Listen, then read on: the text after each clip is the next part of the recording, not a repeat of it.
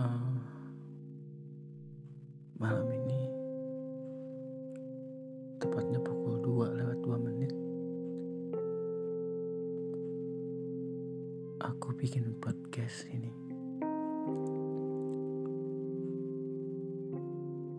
Kenapa aku bikinnya malam-malam?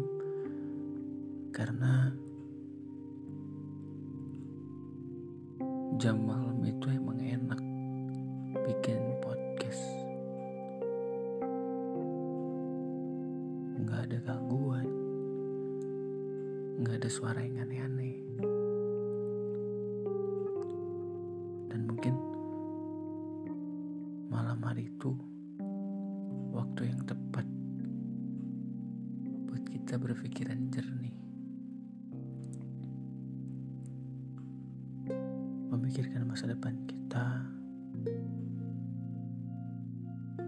masa sekarang ataupun masa yang lalu.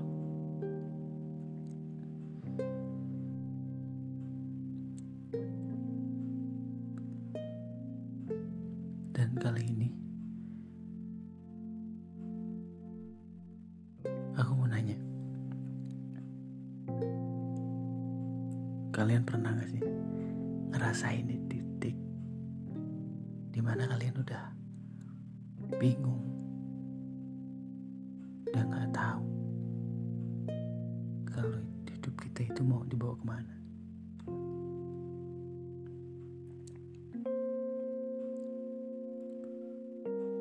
Mungkin buat anak-anak yang baru gede, baru sekitaran umur dua puluh atau dua puluh tiga tahun, kayaknya belum ngerasain ini. Tapi suatu saat kalian pasti ngalamin masa-masa sulit seperti yang gue alamin sekarang.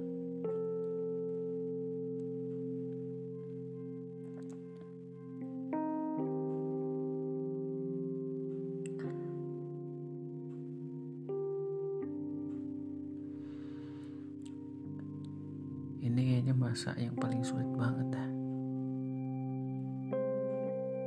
Kalau bisa milih tuh, kayaknya kita lebih milih ada di masa waktu kita kecil, waktu kita sekolah. Karena pada masa itu kita belum tahu,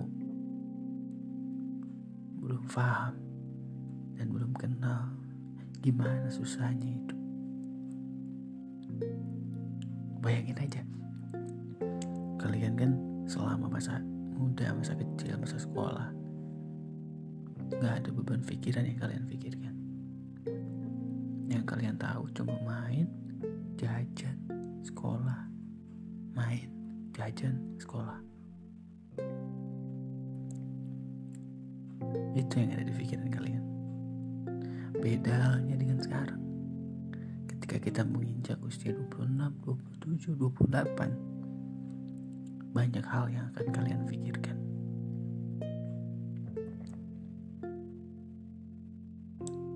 Contohnya dalam segi materi, asmara,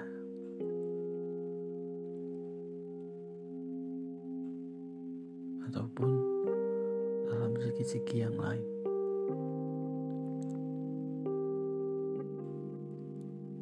Buat yang ngerasain hal yang sama ataupun berada di posisi yang sama, berada di fase yang sama,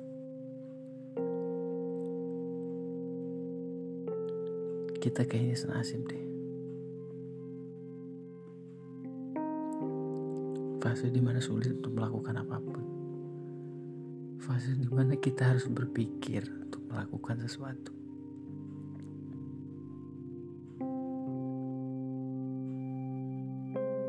Benar gak sih? Kalau di umur dua puluh lima, dua puluh enam, dua puluh tujuh dan seterusnya, ini adalah fase-fase di mana yang paling sulit dijalani.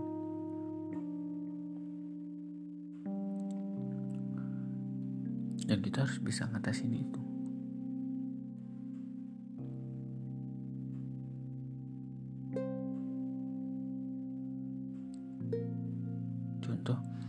kita bahas soal asmara.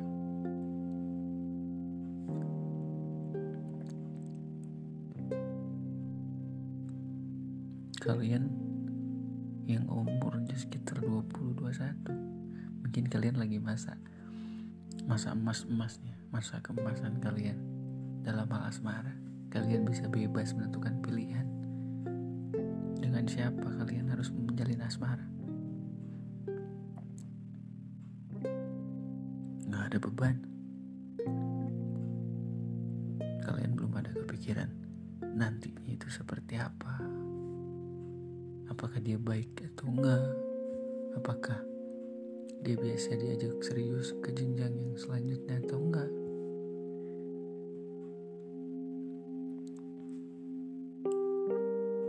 Pasti enggak akan ada pikiran seperti itu.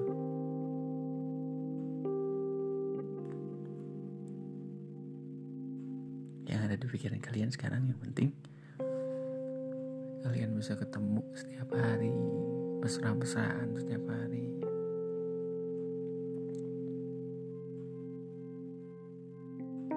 Beda halnya dengan asmara di saat kita berumur dua puluh tujuh, dua puluh delapan, dua puluh lima. Itu kayaknya lebih sulit untuk menentukan pilihan, karena yang kita lihat itu bukan dari segi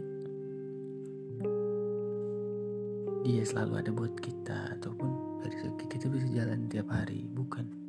Tapi banyak hal lain yang harus kita pikirkan. Salah satunya, apakah dia baik buat kita?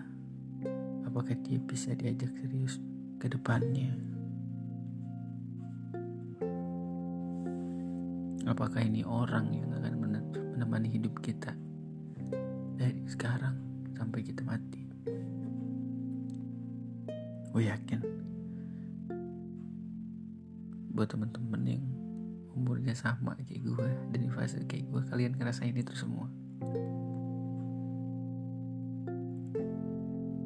Dan buat yang belum ada di fase ini, kalian siap-siap dari sekarang, karena fase ini udah menanti kalian. Dan buat teman-teman yang udah sukses ngelewatin fase ini, alhamdulillah, kalian udah keluar dari fase dimana ini fase yang paling sulit, sulit dan sulit.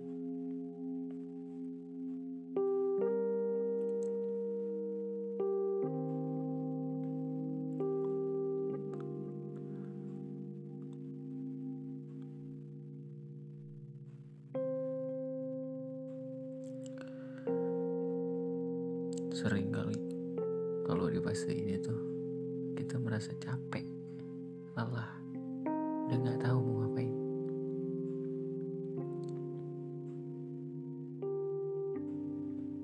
Bingung mau ngapain.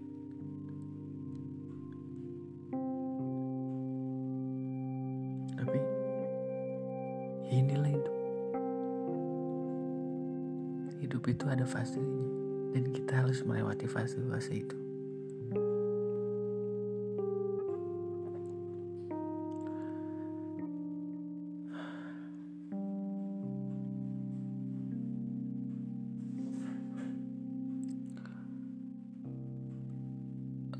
Kalau soal karir itu juga sama, karena yang kita pikirkan di fase ini tuh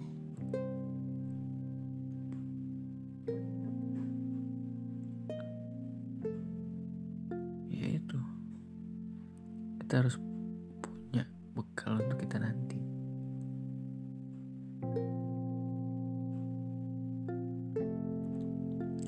Bekal untuk kita di saat kita dewasa,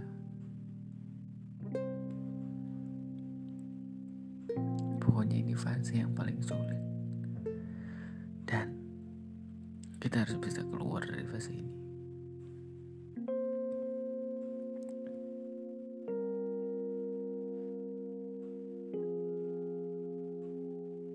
Capek gak sih? Capek kan? gak usah khawatir, kita sama-sama jalanin hidup dan keluar dari fase ini. Dalam segi asmara ataupun karir,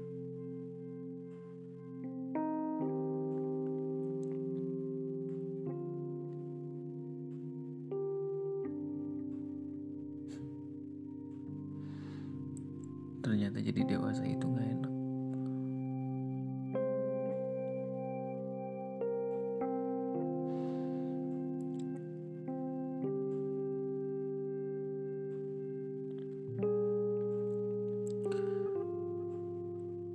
Mungkin itu doang pengalaman yang gue rasain yang mau gue ceritain ke kalian.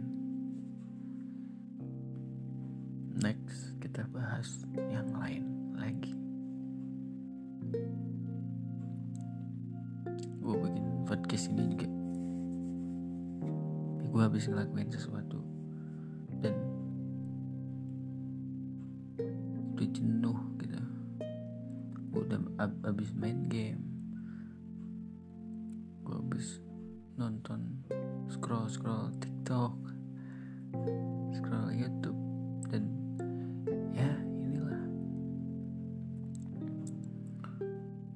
ada banyak permasalahan yang selalu mampir di pikiran kita karena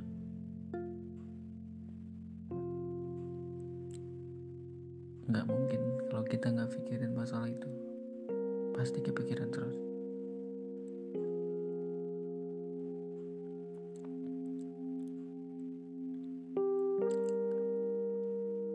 Uh, pesan saya buat adik-adik yang masih muda, kalian bakal ngerasain hal ini. Siap-siap dari sekarang, dan jangan buang-buang waktu.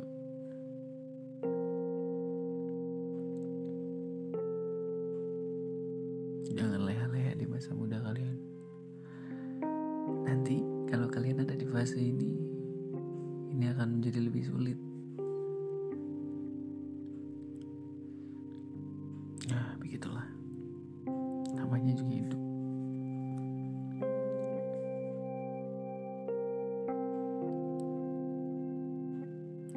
Kayaknya cukup segitu aja podcast buat malam ini. Uh, kalian boleh ambil yang baiknya dan kalian buang yang buruknya.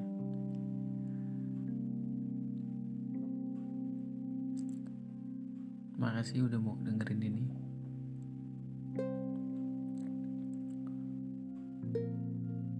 Dan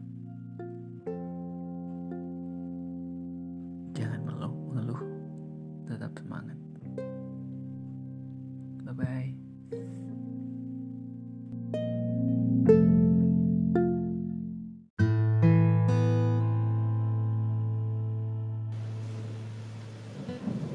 Halo.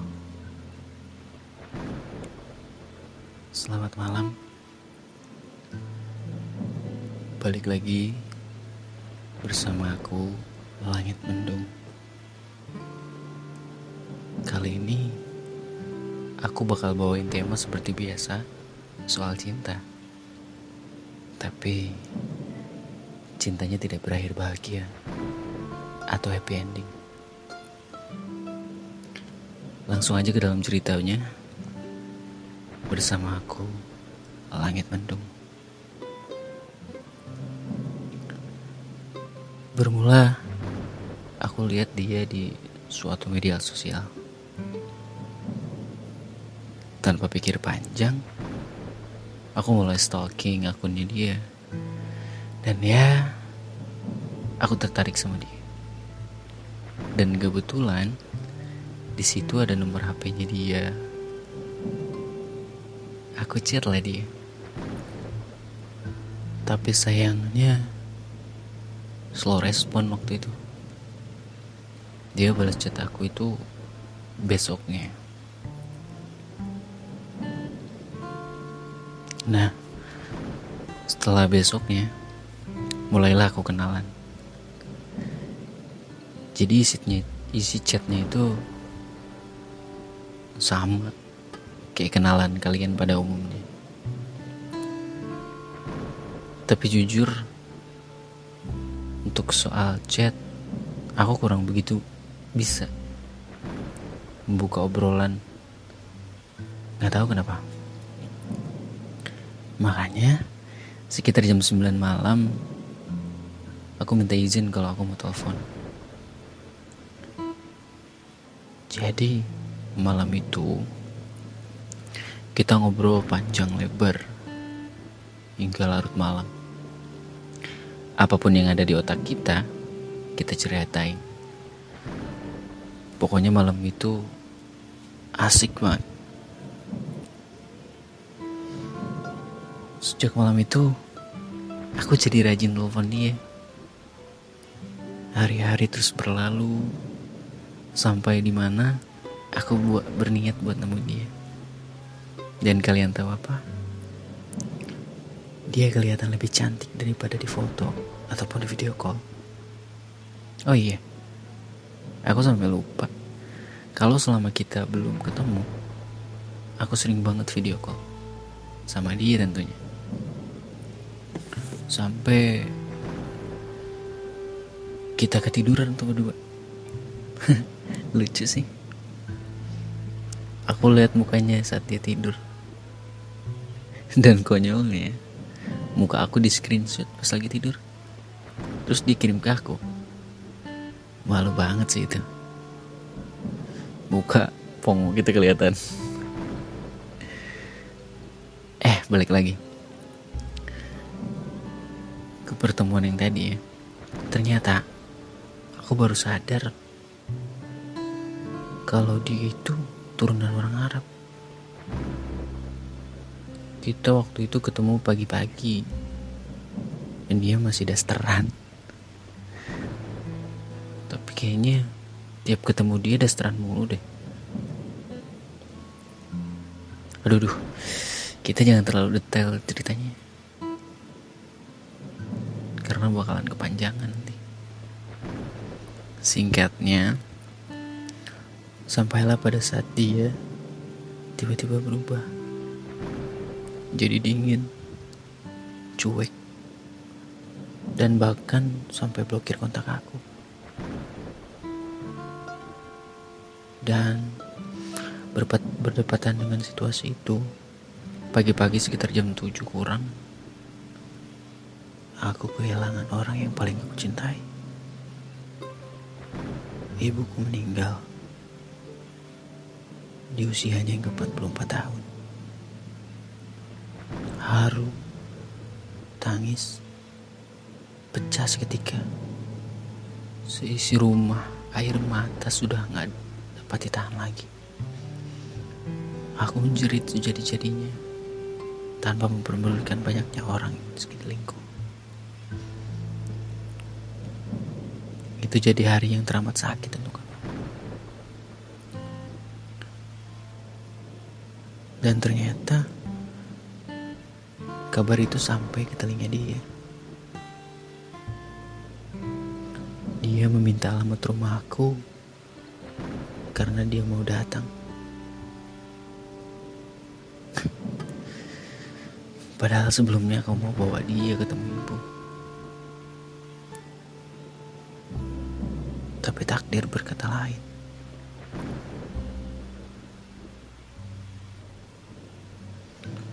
Waktu itu dia datang bersama adiknya yang perempuan. Aku lihat haru di wajahnya yang sedang mencoba menenangkanku.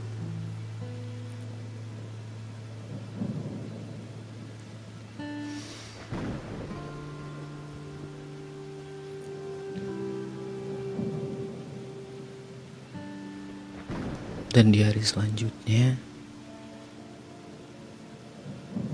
dia menginap di rumah aku, nemenin aku yang masih dalam keadaan terluka. Di situ, perasaanku campur aduk. Ada sedih, ada senang. Dan malam itu menjadi momen yang aku rindukan sampai sekarang. Karena ketika aku buka mata, yang aku lihat dia. sebelum menutup mata, sebelum tidur yang aku lihat dia.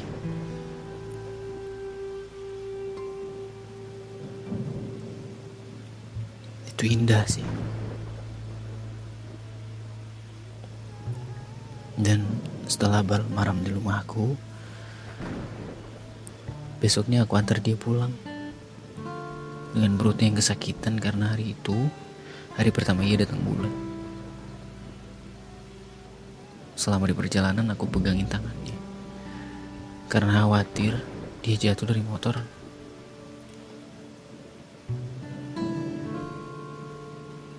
Sepanjang jalan aku pegangin dia, sampailah kita di rumahnya dan aku langsung pamit pulang. Singkat cerita, aku berada dalam keadaan yang buruk. Edo, dia menyuruhku agar tidak berharap lebih padanya karena dia tidak bisa membalas perasaanku dan alasan yang gak mungkin mungkin aku ceritain di sini. Dia hanya bilang tugasku sudah selesai dan kamu harus kembali menjadi diri kamu sendiri. Berkali-kali aku menolak dan meyakinkan dia, tapi hasilnya tetap sama. Dia menyuruh aku pergi dan tidak mengharapkan lebih kepadanya.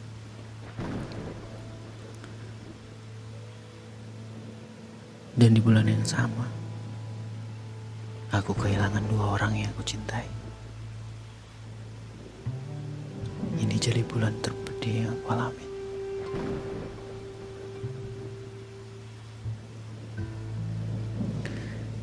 Segitu aja ceritanya. Itu cuma singkatnya aja. Semoga kalian bisa ambil pelajaran dari cerita ini, bahwa berharap pada manusia itu jangan berlebih, karena akan berujung kecewa. Aku langit mendung pamit. Dan jangan lupa tetap cintai diri kamu sendiri.